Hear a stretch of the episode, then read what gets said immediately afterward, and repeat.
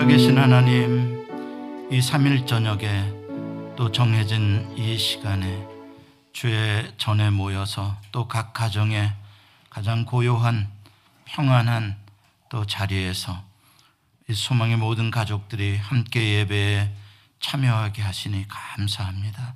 하나님, 살아계신 하나님만이 우리의 참 소망이시고 우리의 구원이십니다. 우리의 문제의 해답이십니다. 오늘도 말씀을 통하여 위로해 주시고 만나 주시옵소서 예수님의 이름으로 기도합니다. 아멘. 오늘은 사무엘상 17장 28절부터 40절까지 보겠습니다. 사무엘상 17장 28절부터 40절까지입니다. 437페이지 구약성 사무엘상 17장 28절부터 40절까지 제가 봉독해 드리겠습니다. 큰형 엘리압이 다윗이 사람들에게 하는 말을 들은지라 그가 다윗에게 노를 발하여 이르되 네가 어찌하여 이리로 내려왔느냐? 들에 있는 양들은 누구에게 맡겼느냐? 나는 내 교만과 내 마음의 완악함을 아노니 네가 전쟁을 구경하러 왔도다. 다윗이 이르되 내가 무엇을 하였나이까? 어찌 이유가 없으리까? 하고 돌아서서 다른 사람들을 향하여 전과 같이 말하며 백성이 전과 같이 대답하니라. 어떤 사람이 다윗이 한 말을 듣고 그것을 사울에게 전하였으므로 사울이 다윗을 부른지라.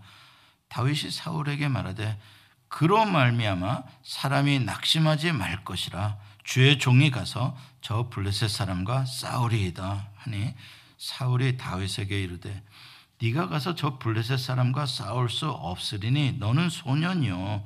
그는 어려서부터 용사임이니라. 다윗이 사울에게 말하되 주, 주의 종이 아버지의 양을 지킬 때에 사자나 곰이 와서 양떼에서 새끼를 물어가면 내가 따라가서 그것을 치고 그 입에서 새끼를 건져내었고 그것이 일어나 나를 해하고자 하면 내가 그 수염을 잡고 그것을 쳐 죽였나이다. 주의 종이 사자와 곰도 쳤은즉 살아계시는 하나님의 군대를 모욕한 이 할례받지 않은 블레셋 사람이리까 그가 그 짐승의 하나와 같이 되리이다. 또 다윗이 이르되 여호와께서 나를 사자의 발톱과 곰의 발톱에서 건져내셨은즉 나를 이 블레셋 사람의 손에서도 건져내시리이다. 사울이 다윗에게 이르되 가라 여호와께서 너와 함께 계시기를 원하노라. 이에 사울이 자기 군복을 다윗에게 입히고 노투구를 그의 머리에 씌우고 또 그에게 갑옷을 입힘에 다윗이 칼을 군복 위에 차고는 익숙하지 못함으로 시험적으로 걸어보다가 사울의 사울에게 말하되 익숙하지 못하니 이것을 입고 가지 못하겠나이다 하고 곧 벗고 손에 막대기를 가지고 시내에서 매끄러운 돌 다섯을 골라서 자기 목자의 제구 곧 주머니에 넣고 손에 물매를 가지고 블레셋 사람에게로 나아가니라 하나님의 말씀입니다. 하나님 감사합니다. 네, 오늘 말씀의 제목은 어, 사기를 높이는 믿음입니다. 어, 우리가 지난 주에 이스라엘 군대가 골리앗으로부터 얼마나 어, 조롱을 어, 받았었는가에 대한 이야기를 했습니다. 무려 40일 동안이라 성경에서 말하는 40일이라는 건 또 하나의 완전 숫자죠. 그러니까 40일 동안 어, 골리앗에게 모욕을 당했다라고 하는 것은 이스라엘 사람 가운데 어느 누구도 감히 골리앗을 상대할 사람이 한 명도 없었다. 가능성도 없다라는 것을 말해주는 것이고 그것은 결국 40일 동안 이스라엘 군대의 사기는 완전히 땅에 떨어졌다 이 말입니다. 여러분 군인에게 있어서는 어, 군기와 사기가 어, 함께 있어야 합니다. 군기라는 것은 어, 군인다운 태도와 군인다운 생활 방식입니다. 군인이라는 정체성을 바르게 알고 자기의 자리에서 어, 자기의 윗사람에게 존경과 또 복종을 하고 자기의 부하들은 사랑으로 또 잘 돌봐야 하는 그 군인으로서의 규율을 잘 지키는 태도와 그 어, 마인드 그게 군기라고 할 수 있습니다. 그래서 좋은 지휘관은 평소에 구하, 자기 부하들의 군기를 잘 확립하도록 교육과 훈련을 어, 반복해야 합니다. 군기가 빠진 군대는 그뭐 당나라 군대죠. 그렇다면 사기는 뭐가 다른가요? 군기와 사기는 어, 특 별한 위기 상황, 특히 군인에게 있어서의 위기 상황이라는 건 전쟁에 나갔을 때의 이야기입니다. 적과 교전하게 될 때, 전투를 하게 될 때에 무엇보다도 사기가 어, 필요한 것입니다. 보통 어, 군기가 좋으면 어, 사기도 어, 좋을 가능성이 있지만 언제나 군기와 사기는 비례하는 것은 아닙니다. 어느 때는 군기가 뭔지도 몰라도 어, 사기가 높은 그러한 사람이 있을 수 있습니다. 예를 들면 어, 6.25때 학도병들, 뭐 학도의용군 뭐 이런 어, 유격대 뭐 이런 사람들이 있잖아요. 그 사람들은 무슨 평소에 군인도 아니었고 뭐 군기 확립을 할 무슨 교육받은 것도 없습니다.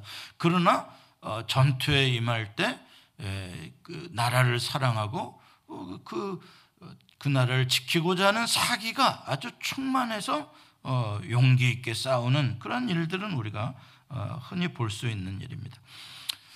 그러므로 좋은 지휘관이란 평소에 잘 교육해서 군기를 확립해야 할 뿐만 아니라 전쟁터에 들어가서는 부하들의 사기를 높여주는 그런 사람이 좋은 지휘관입니다. 그렇다면 이러한 위기의 상황, 전쟁터에서 어떻게 하면 사기를 높여줄 수 있을까? 방법이 뭘까? 방법은 어, 이 지휘관이 예, 굉장히 진취적이고 긍정적인 그러한 어, 마인드를 가지고 있어야 합니다. 그리고 적극적이고 그리고 어, 희망적인 어떤 메시지를 어, 부하들에게 줄 수 있어야 합니다. 그러기 위해서는 지휘관 자신이 사기 충만해야 되고 용기가 있어야 되고 또 그런 모든 상황들을 분석하고 거기에 따른 해답을 찾는 그런 솔선수범의 그러한 모습을 먼저 보여줘야 합니다. 그래서 저 지휘관만 따르면 우리는 확실히 전쟁에서 이길 수 있겠다라는 자신감을 갖도록 해주는 게 사기를 높여 주는 일입니다. 그런 점에 있어서 본다면 지금 골리앗 앞에서 40일간 머리를 들지 못하고 있는 이스라엘 이 군대는 이미 사기가 전혀 없는 어, 이미 전쟁에서 싸우기도 전에 패배한 그런 상황입니다. 그리고 이스라엘 군대의 지휘관인 사울 왕은 가장 지금 부끄럽고 어, 아주 가장 곤란한 상황에 있는 쥐구멍에라도 들어가고 싶은 지휘관으로서 이것처럼 비참한 게 없지 않겠습니까? 그런 상태인 것이죠. 그럼에도 불구하고 이스라엘 지금 군대에는 어느 누구도 이 땅에 떨어진 사기를 다시 올려줄 사람이 없는 그러한 절망적인 상태에 바로 어, 등장한 사람이 다윗인 것이죠. 그런데 다윗이라는 사람이 등장은 했는데 보니까 그는 전혀 지휘관의 경험도 없었고 전, 전쟁을 해본 적도 없는 그냥 시골 애송이 목동인 거예요. 그런데 이런 목동이 등장을 해가지고 어, 아주 건방지게 겁도 없이 자기 큰형 엘리압보다 뭐 더 나이가 많든지 다 자기 큰형 뻘들 되는 군인들 앞에서 큰 소리로 말이야. 이 할례 받지 않은 블레셋 사람이 누구에게 살아계신 하나님의 군대를 모욕하겠느냐라고 외친 거죠. 사실은 이렇게 뭐 하룻강아지 법 무서운지 모르고 외쳤든 철없어서 했든 간에 이렇게 외쳐준 것만 해도 사실은 대단한 일입니다. 왜냐하면 지난 40일 동안 이스라엘 군대 진영에서 이런 소리를 들어본 적이 없었거든요. 뭐 어떤 미친 놈도 나타나지도 않았었거든요. 근데 이것만 해도 사실 대단해요. 그런데 이 다윗의 이 용기와 사기는 정말 이 뭐라 그럴까요? 그냥 정말 지극히 작은 불꽃 같은 건데, 그렇죠? 이게 이게 큰 불로 피어날지 안 피어날지도 모를 진짜 그 그런 건데, 그 용기와 사기가 주변에서 격려되어지고 더 키워지기는 커녕 오늘 본문 28절에 보면 제일 먼저 자기 큰형 엘리압에 의해서 완전히 꺼져 버리려고 합니다. 자기 큰형 엘리압이 아주 그냥 집 뭉개버리는 거야 첫판에 화를 내면서 이 교만한 놈 나는 네가 어떤 놈인지 안다 이놈아. 이 완악한 놈. 이놈 자식 여기 전쟁터 구경하러 나왔냐? 여기가 구경 애들 구경하는 데인 줄이냐? 아니냐 어떻게 혼을 내는지. 막왜 이렇게 혼을 냈을까? 왜 이렇게 이렇게까지 잔인할 정도로 이렇게 표현을 했을까? 참 막내 동생인데 그것도 형들 밥, 밥 심부름 온 거 아닙니까? 식량 가지고 왜 이렇게 기를 죽였는지 사실은 잘 모르겠어요. 너무 심, 심한 말을 하니까요. 자존심이 상한 거가 형으로서 아니면은 어, 사무엘이 와가지고 뭐 기름 부을 때 어, 자기가 장남인데 자기를 패스하고 막내를 어떻게 뭐 기름 붓고 뭔지는 모르겠지만 아무튼 뭔가 자기가 거기서 어, 소외당한 듯한 가인의 마음이 생겼던 걸까?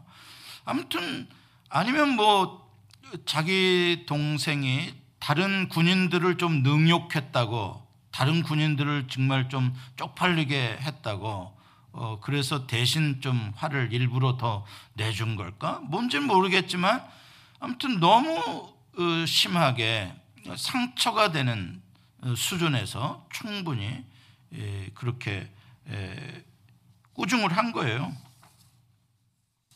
아무튼 여기서 우리는 어, 참 아이러니한데 이러한 이 소년 목동의 거룩한 용기와 이 어느 누구도 갖지 않았던 그 사기 그것을 지금 발휘해 보려고 하는데 제일 먼저 부딪힌 장벽이 적군이 아니라 나와 가장 가까운 피부친 나의 가족, 나의 형에 의해서 좌절되고 있다는 게 참 아이러니한 거죠.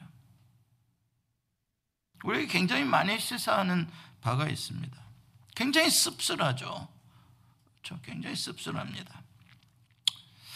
예수님께서도 어, 나사렛에서 핍박을 받으실 때 선지자가 자기 고향에서 어, 환영받지 못하는 법이다. 어, 라고 말씀을 하셨죠.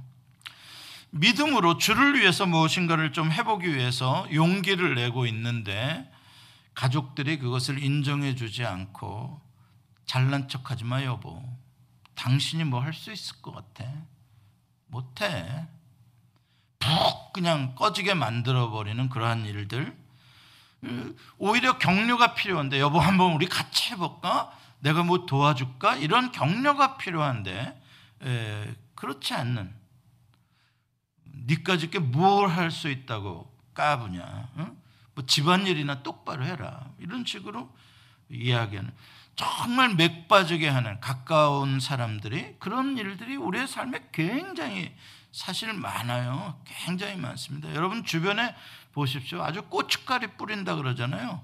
아주 속 죽이는 사람들, 무지하게 뭐, 뭐 좋은 뜻을 가지고 뭐 한번 해볼까 그러면 야 그게 될 일이냐? 막 금방 그냥 막 어, 뭐 내가 꼭 한다 그런 건 아니잖아. 이렇게 기죽게 만들어 버리는 어, 것들, 뭐 택도 없는 소리 하지도 말아야 막 잃어버리는 것들 너무나 많거든요. 근데 아주 그런 기죽이는 은사를 가진 사람들이 참 많아요. 어쩌면 그렇게 기를 잘 죽이나 몰라. 아주 팩트를 가지고 기를 죽여. 참 그 못된 거죠. 그건 참 못된 겁니다. 특히 가까운 사람들에게 있어서 격려가 필요할 때 팍팍 무시해버리고 어, 그러는 모습들은 정말 우리가 그런 사람들에게서 떠나야 되는 거예요.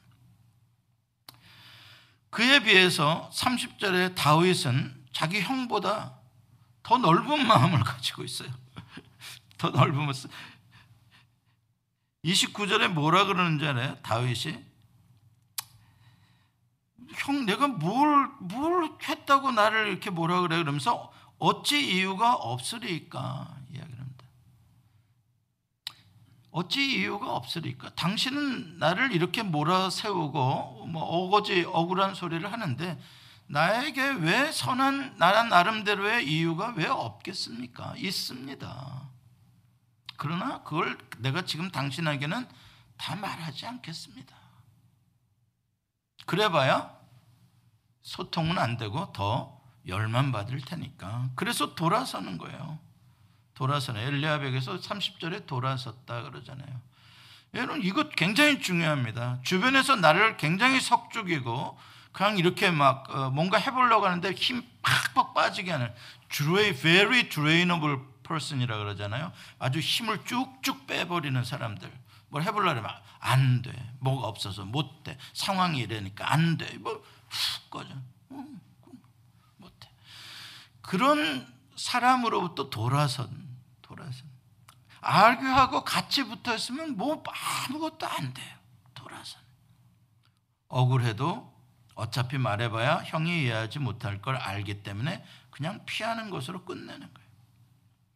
그리고 또 더 놀라운 건 자기 형이 그렇게 윽박지르고 욕을 했어도 다윗은 조금도 기가 죽지 않았다는 사실이에요. 너무 다행스러운 거예요. 너무 다행스러워. 웬만하면 기 죽는데 다윗은 안 죽었어요. 30절에 돌아서 다른 사람을 향하여 전과 같이 말하며 전과 같이 말하며 그러잖아요. 좀 똑같이 말하는 거예요. 블레셋 사람 이놈 할례 받지 못한 사람 살아계신 여호와의 군대를 똑같이 어, 왜 다윗은 기가 죽지 않았을까? 다윗의 용기, 다윗이 가지고 있는 이 사기라는 것은 지금 일시적인 객기도 아니고 뭐 어린애가 뭐 전쟁이 뭔지도 모르는 무지함에서 나오는 그런 허망한 말도 아니고 다윗의 사기는 마음 깊은 곳에서부터 나오는 거예요. 이걸 델리압이 이해 못하는 거예요. 마음 깊은 곳에 마음 깊은 곳에 무엇에서 여호와를 사랑하고 여호와를 신뢰하고 여호와를 높이는 마음에서부터 나온 거라고 이게 마음 깊은 곳에서 여기서부터 나오는 용기와 사기는 외부의 어려움이나 도전에 의해서 쉽게 꺼지지가 않아요. 이거는 머리에서 나오는 게 아니기 때문에 그런 거예요. 마음에서부터 나오기 때문에 그래요. 오히려 이 마음으로부터 하나님을 신뢰하고 하나님을 높이는 마음에서부터 나오는 사기는 외부의 저항과 환경이 나쁘면 나쁠수록 더 뜨거워지게 되어 있는 거죠. 이겨내는 거죠. 그래서 순교자가 나오는 거예요. 그걸 이긴다고요. 무서워하지 않는 거죠. 어쨌든 31절에 보니까 이 다울이 이 다윗이 어, 용기 있게 하는 말을 누군가가 사울에게 전했다 그래요. 전했다. 그렇죠? 어떤 사람인가가 사울에게 전했어요. 이름 이런 아이 뭐가 왜 이렇게 이런 소리를 합디다. 전했어. 근데 뭐 전할 수는 있지만 놀라운 거는 사울 왕이 다윗을 불렀다는 사실이에요. 그런 이런 소리를 들었다고 다윗을 부를 수가 있을까 왕이? 여기서 사울 왕이 지금 얼마나 지푸라기라도 잡는 잡고 싶은 심정이었는지 간절하고 예, 정말 절망적이었는지를 알 수 있는 사울의 마음 상태를 지금 알 수가 있는 거죠. 어떻게 그런 소문을 듣고 그 아이를 부를 수가 있을까? 아무리 형편이 어렵기로서니 한 나라의 왕이 시골에서 밥심부로 온 목동을 보자고 부르 지는 않죠. 그렇게 되면 자기 체면은 뭐가 되며 자기 밑에 있는 그 무시무시한 장수들은 다 뭐가 됩니까? 정말 창피스러울 일이잖아요. 그런데도 그 아이를 어, 부를 수밖에 없는 그 상태에 있었다는 거죠. 완전히 절망적인 그런 상태. 그러니까 지난 40일 동안이라는 시간을 거쳐서 이스라엘의 왕부터 시작해서 모든 군대가 완전히 사기가 바닥에 떨어지게 되었던 것도 지나놓고 보니까 이 아무것도 아닌 목동이 왕 앞에 설 수 있는 기회가 되어지는 역사적으로 등장하는 기회가 되어지는 또 하나님의 섭리를 우리가 보게 되는 거죠. 흥미롭죠. 32절에 보면은 그 소년이 사울 왕 앞에 서자마자 왕을 위로합니다. 왕을 위로해. 그리고 왕의 문제, 이스라엘의 문제를 내가 해결하겠다라고 이야기를 합니다. 딱 서자마자 저 블레셋 골리앗으로 말미암아 사람이 낙담하지 말 것이라 딱 이거 참 주의 종이 가서 저 블레셋 사람과 싸우리이다. 지금 이 다윗의 이 말과 이 태도를 한번 보세요. 이스라엘 민족의 낙심을 위로하고 이 이스라엘 민족과 군대와 국가에 떨어진 사기를 높여주기 위하여 나타난 메시아예요. 지금 이 태도가 내가 이 문제를 해결하겠다. 이 구원의 문제를 내가 해결했다. 사실은 사울 왕이 이스라엘을 이 위기에서 구원해야 되는 거죠. 그러나 그 사람이 기름 부음 받은 자로서 그 역할을 못 하니까 몰래 기름 부음을 받은 다윗이 등장해서 내가 세이비어 메시아가 어, 되겠다라고 이야기를 하는 거예요. 내가 당신들 낙심하지 않게 내가 구원하겠다 이 문제를. 아, 이 장면이 참 아이러니하는 거죠. 지금 누가 진짜 왕의 역할을 하고 있는지를 어, 보여주는 투샷입니다. 그런데 아무리 그래도 그렇지 사울 왕이 보기에 탁 보기에 그렇잖아요. 어떻게 얘가 가서 골리앗하고 싸워? 겉으로 보기에 상대가 안 될, 감이 안 되잖아요. 정말 이런 아이를 왕이 내보냈다가, 아, 진짜, 진짜 이건 창피스러운 일이 될 수 있잖아요. 웃음거리가, 천하의 웃음거리가 될 수 있잖아요. 그건 아닌 거예요. 딱 보니까. 안 되겠다는. 그러니까 다윗이 적극적으로 자기가 할 수 있음에 대해서 이제 어필을 합니다. 자기가 할 수 있었던 것은 뭐예요? 과거에 자기가 했던 어, 그 승리의 이야기. 그건 전쟁에서 승리가 아니라 양떼를 지킬 때 맹수들과 싸워서 양떼를 지켰던 그 승리의 이야기를 해주는 거예요. 해주는데 그러면서 사울을 설득하는데 34절부터 37절에 그, 그 표현하는 그 표현들을 보면은요, 이 다윗이 내러티브를 알아요.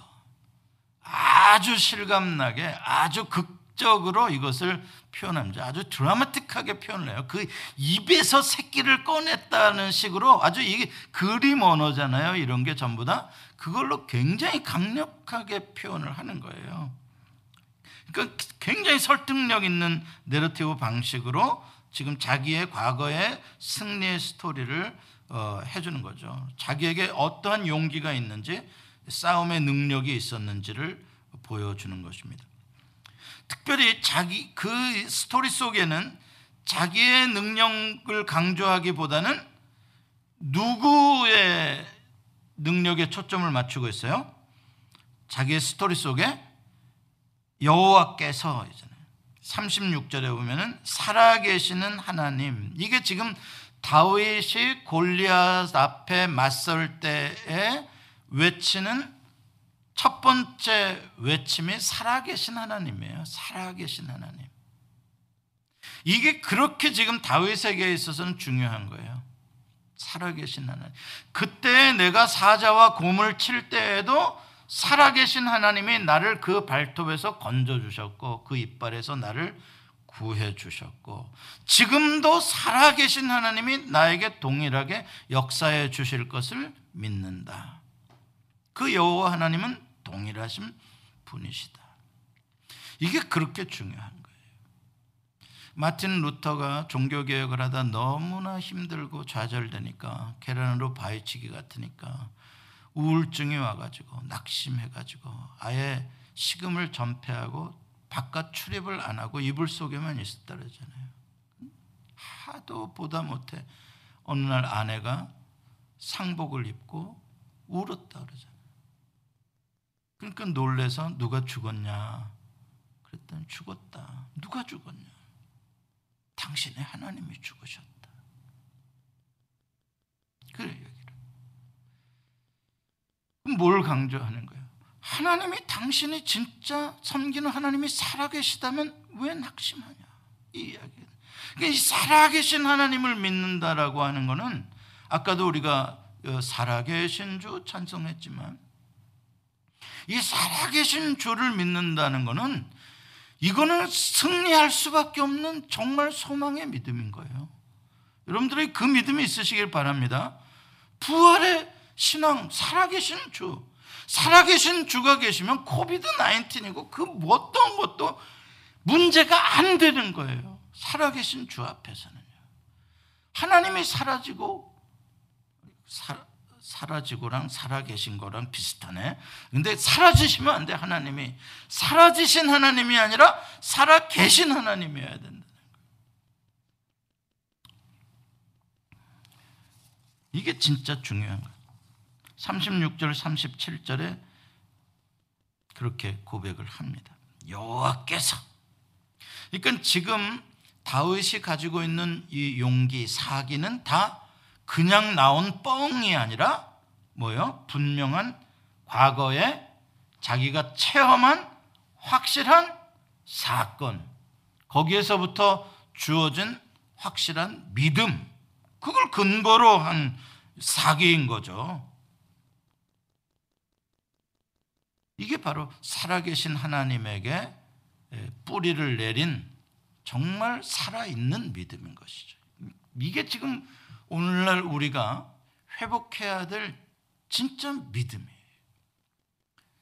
화석으로 교리 속에 머릿속에 있는 믿음이 아니라 실제로 살아서 숨쉬고 움직이시는 하나님을 내가 믿어서 내가 살아서 그 믿음으로 나아가는 그는 다윗의 말에 사울 왕이 설득이 됐죠. 그래서 이제 곧 나가서 싸워라 허락을 해줬어요. 허락을 하면서 어떻게 해줍니까?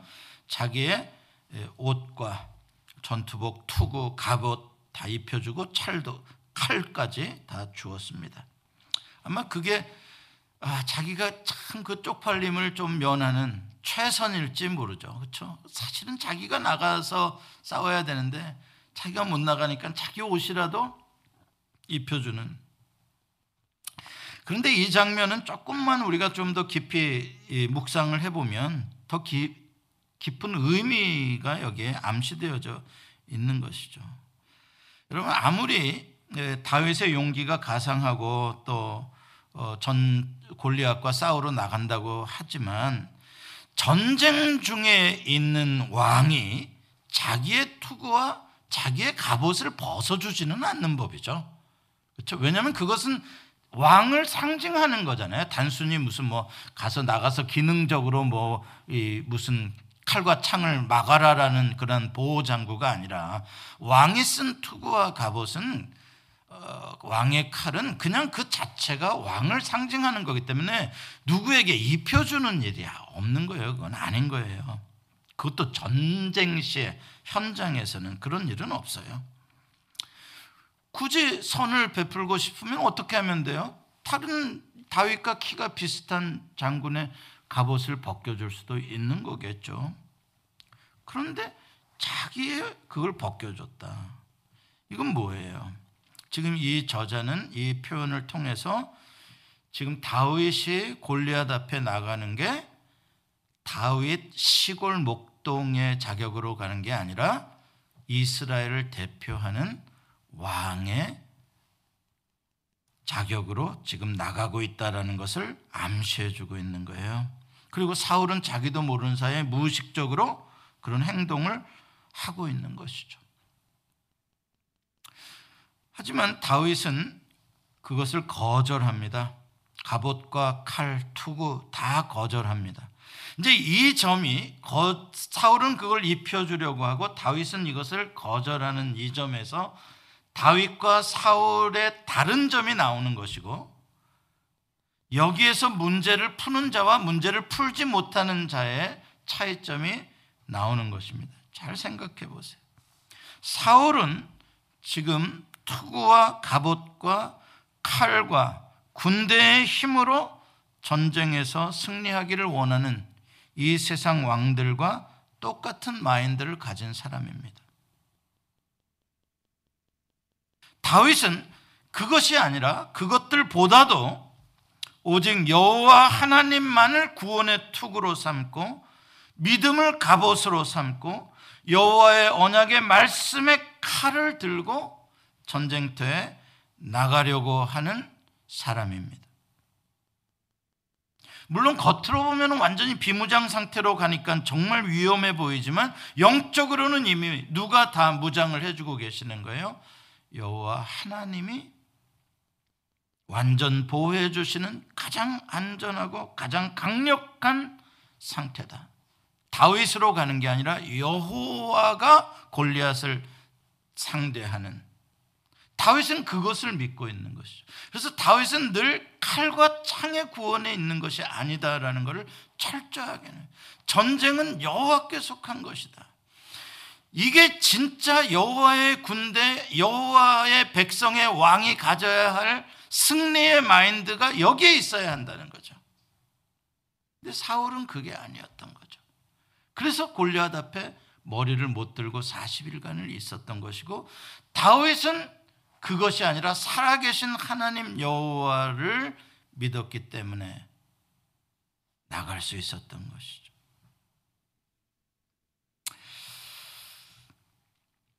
자, 그래서 이제 39절에 보면 다윗이 그런 것들을 다 벗어버리고 벗어버리고 그렇죠? 벗어버리고 40절에 보면은 어디로 가냐면 어디로 가요? 40절에 골짜기 아래에 시냇가로 내려갔어요.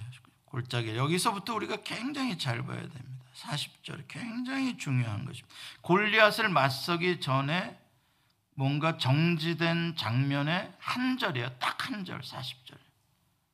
그러나 이건 너무나 중요한 절이에요. 40절은 너무 중요한 절이에요. 시내로 내려간다. 가서 뭘 하나 봤더니 매끄러운 돌 다섯 개를 요거 만져봤다, 저거 만져봤다, 요 놈이 더 매끄러운가, 손에 더 잘 잡히나, 뭐 이렇게 뭐고 다섯 개를 고르고 있는 거예요. 시냇가에 쫄쫄쫄쫄쫄쫄쫄쫄 물 내려가는데 돌 다섯 개를 골라서 주머니에 넣고 그 다음에 물매를 갖고 골리앗을 향해서 나가는. 자, 이 장면. 자, 요, 요 장면을 머릿속에 딱 그려보시라고요. 이 시골 소년 목동이 막대기 하나를 가지고 저쪽에는 지금 누가 있는 거예요? 골리앗과 그 무시무시한 블레셋의 군대가 있는데 시냇가로 내려가서 시냇가에 앉아서 돌, 돌멩이를 이렇게 모으고 있는 요, 요 장면은 참 전쟁에서는 볼 수 없는 아주 낭만적인 그렇죠? 아주 시골적인 분위기가 나는 그 순간의 장면이죠. 저쪽에서 그 무시무시한 군대가 폭풍처럼 한순간에 덮쳐버릴 수 있는 이, 이 위기, 그 급박한 어, 앞에서 그런데 그 시냇가에 앉아서 매끄러운 돌멩이를 고르고 있는 소년의 이 모습, 이 영상이라는 건 이것 자체가 아주 엄청난 내러티브죠. 이 두 그림이 주는 이게 기가 막힌 거죠. 그러니까 시냇가에 내려가서 돌멩이를 줍고 있는 이 소년에게 이 주민 해가지고 초점이 맞춰진다라고 한번 생각을 해보세요. 마치 시간이 멈춘 듯하고 여기가 전쟁터인지 아닌지도 모르는 그렇죠? 모든 시끄럽고 소란스러운 것들이 다 침묵되어지고 오직 시냇물 흐르는 소리와 평화롭게 거기서 돌을 줍는 아이의 모습만 딱 보이는 정지 상태인 이 장면. 자, 이 장면이 지금 이스라엘의 민족이 당하고 있는 이 거대한 문제를 해결할 수 있는 장면이라는 거죠. 우리는 이게 이해가 안 거죠. 지금 장난하나? 지금 시냇가에 내려가서 맨질맨질한 돌멩이 지금 고르고 앉아 있을 때야. 저 목동에게 희망이 있어. 저거 시냇가에 내려가서 천진난만하게 돌 고르고 있는 제게 희망이 있어. 이 장면에 희망이 있나? 근데 이 장면이 사울의 방식으로 살아가고자 하는 수많은 사람들과 우리들에게 엄청난 도전을 주는 장면이죠. 생각해 보자. 지금 당신이 의지하고 있는 것, 무엇을 의지하고 있는지는 모르지만 당신이 입고 있는 투구와 갑옷과 칼이 당신을 완전히 어떤 거인 앞에서도 어떤 문제 앞에서 당신을 보호해 줄 수 있다고 생각합니까? 당신의 힘과 능력으로 골리앗을 그 블레셋의 대군을 이길 수 있다고 생각하시나요? 당신이 지금 두려워하고 있는 것은 불안한 이유는 당신이 가지고 있는 갑옷과 당신이 가지고 있는 무기가 당신의 만난 문제를 해결할 수 없다는 걸 알기 때문에 떨고 있는 거 아닙니까? 그런데도 여전히 그 갑옷을 입고 싸워서 나가서 골리앗을 만나려고 하십니까? 아니면 더 센 갑옷을 입은 장군이 나타나기를 기다리시는 것입니까? 이러한 도전이에요. 그러한 것들이 전혀 아닌 그동안의 싸움의 방식이 전혀 아닌 시내가에서 돌멩이 줍는 방식. 미디안 군대가 와서 죽이려고 하는 마당에 무슨 어, 가서 뭐 시내가에서 물을 손으로 퍼머시는 이런 모습들. 우리는 지금 COVID 19이라는 골리앗을 만났습니다. 틀림없는 COVID 19은 이 인류가 얼마 만에 만나는 거대한 골리앗이에요. 그의 COVID 19을 막을 만한 우리에겐 투구와 갑옷과 이걸 쓰러뜨릴 만한 칼과 창이 우리에겐 없었어요. 참 아이러니하게 돼요. 지금 인류의 과학과 기술이 발전했음에도 불구하고요. 그러니까 우리가 지난 8개월 동안 이 골리앗 앞에 할 수 있었던 건 뭐예요? 두려워서 무서워서 떨며 숨을 수밖에 없는 거예요. 40일이 아니라 지금 우리는 8개월 동안이요. 세상에서 이 문제를 해결해야 할 왕들은 다 어떻게 하고 있습니까? 세상에서 가장 강한 미국의 왕도 대통령도 처음에는 뭐 그까짓 거 했다가 지금 다 마스크 써야 되는 거예요. 시진핑이도 마스크 써야 돼. 아베도 마스크. 코르, 고르바초프가 있는 누구야? 거기도 마스크 써야 돼. 세상의 모든 지도자 다 똑같이 떨고 있어요. 수백명, 수백만의 군대를 이끄는 국방부 장관들과 장군들은 어떻, 어떻습니까? 마스크 안 써도 됩니까? 다 마스크 써야 돼. 가장 믿는 의사들과 과학자들은요, 그들도 마스크 써야 돼. 한마디로 말해서 지금 이 지구상에 이 코로나 19과 전쟁을 해야 하는 이 전쟁터에서 사람들의 사기를 높여줄 수 있는 좋은 지휘관이 없다 이 말입니다. 어떠한 왕도 과학자도 재력가도 핵무기도 Homeland Security 시스템도 아무 소용이 없어요. 그러니까 어떻게 됩니까? 국민들은 사기가 바닥까지 떨어질 수밖에 없죠. 당연합니다. 자, 그럼 너무나 간단합니다. 이제 이 골리앗을 어떻게 극복할 수 있을까? 죽어라고 새로운 백신을 만들고 더 무시무시한 갑옷을, 갑옷을 누가 빨리 만드느냐? 그래서 그 갑옷을 입으면 될까? 누가 빨리 치료제 날카로운 칼과 창을 만들어서 코비드 19을 죽이면 될까? 그보다 더 센 거 나오면 그럼 어떡할래요, 그럼? 또 갑옷 만들고 또 투국 만들어야 됩니까? 그렇다고 사람들이 사기가 팍 올라갈까요? 다소 도움이 될지는 모르지만 여기서 우리 모두가 지금 아주 원시적인 아주 목가적이고 낭만적인 시간이 멈춘 듯한 시냇가에 한 소년이 돌멩이를 줍는 이 장면으로 들어가 봐야 된다.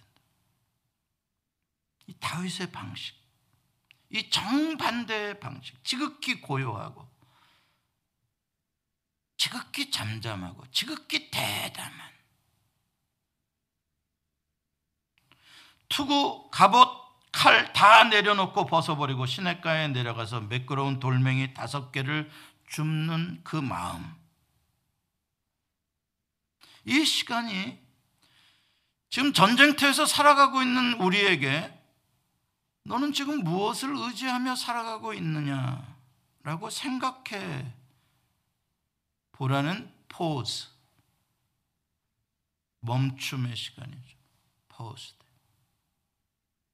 왜이 문제 때문에 두려워하냐? 어떻게 해결할래? 포즈.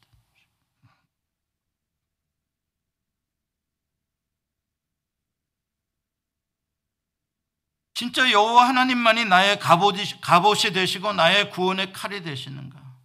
여호와 하나님만이 나를 극심한 전염병과 사냥꾼의 올무에서 구원해 주실 분이라고 믿는가? 정말 여호와 하나님을 살아계심을 믿으면 이렇게 다윗처럼 담대하게 사기가 높아질 수 있을까? 아무리 코비드 19이 8개월이 지났다고 하더라도 앞으로 4년 동안 더 된다고 하더라도 사기가 떨어지지 않고 오히려 사기가 떨어진 이 백성들을 사기를 세워줄 수 있는 사람이 될 수 있을까? 여호와 하나님을 믿으면 여러분들은 어떤 사람인 것 같아요? 어느 쪽인 것 같아요? 여러분은 어떤 지휘관으로 그동안 사셨어요? 맨날 쫄병들 이거 빠져서 군기가 빠져서 한따까리 해야 되겠구만. 맨날 쫄병들 앞에서 큰 소리나 빵빵 치고 겁이나 주고 사기는 퍽퍽 죽여버리고 그런 그런 바보 같은 지휘관은 아닌가. 여러분 지금 우리 모두는 코비드 19과 전쟁을 하고 있는 전쟁터를 살아가고 있어요. 지금 우리에게 필요한 건 사기예요, 사기. 이 사기는 뻥치는 데서부터 오는 게 아니라 정확하게 여호와 하나님의 살아계심에 대한 확신에서부터 나와야 되는 거예요. 여러분 백신이 개발이 안 되고 치료제가 개발이 안 되고 장사도 못 하고 그러면 사기가 바닥으로 떨어져 있어야 맞습니까? 그럼 하나님은 어디 계시는 것입니까? 안 계시는 거죠. 오늘날 그리스도인들이 꼭 하나님 죽은 것처럼 살아가요. 골리앗 앞에서요. 그게 팩트고 그게 과학이라고 생각해요. 예, 과학, 팩트 다 맞아. 전 그런 거 무시하는 사람 아니에요. 그러나 그것 때문에 사기가 죽는다는 것은 이건 그리스도인으로서 이 세상에 제대로 된 리더십을 발휘 못하고 있는 거예요. 그리스도인들은 이럴 때 여호와 하나님의 살아계심으로 우리가 어떻게 이것을 극복하고 이 해답이 여호와께 있다는 것에 대해서 외칠 수 있는 사람들이 되어야 되는 거예요. 그래서 온 세상에 여호와의 살아계심의 영광을 보여주는 거죠. 이게 교회와 그리스도인들이 해야 할 일이라고요. 피해 의식을 갖지 말고요. 무슨 세상이 무슨 뭐 어, 우리를 예배 못 드리게 한다고 뭐 세상이 우리를 때린대. 아이고 아이고 이러지 말고요. 그 차원을 넘어선 세상을 살려내는 리더십의 멋진 사기 말입니다. 가짜 말고요. 우리는 예수 믿으면 코비드 안 걸려 이런 사기 치지 말고요. 사랑하는 성도 여러분, 지금 우리 모두는 격려가 필요할 때입니다. 칭찬이 필요할 때고 사기를 서로 높여줘야 될 때예요. 가족들 간에도 절대 이렇게 누르는 말, 모진 말, 뭐가 안 된다, 뭐너 니가 짓게 이런 거 하지 말라고요. 지금 우리 다 힘들어요. 사기가 떨어져 있는 때라고요. 이럴 때 진짜 믿음의 사람, 진짜 하나님 여호와를 바라보는 사람들은 힘을 내자. 여호와께 해답이 있다. 한순간에 우리는 극복할 수 있고 이길 수 있다. 하나님은 살아계신다. 이렇게 말할 수 있는 여러분과 제가 되기를 원합니다. 기도하시겠습니다. 하나님 아버지, 하나님은 살아계십니다. 하나님은 다윗을 통해 그 시냇가에서 맨질맨질한 돌멩이 줍는 그 아이의 그 손을 통해 어처구니도 없이 단 한 번에 이스라엘을 구원하신 분이십니다. 하나님은 동일하신 하나님이시고 오늘도 위대한 장군과 왕들에 의해서 이 문제를 해결하시는 게 아니라 이름 없는 하나의 목동에 믿음과 확신과 용기를 통해서 역사하시는 하나님을 믿습니다. 주님 우리가 다윗 같은 존재가 되게 해 주옵소서. 예수님의 이름으로 기도합니다. 아멘.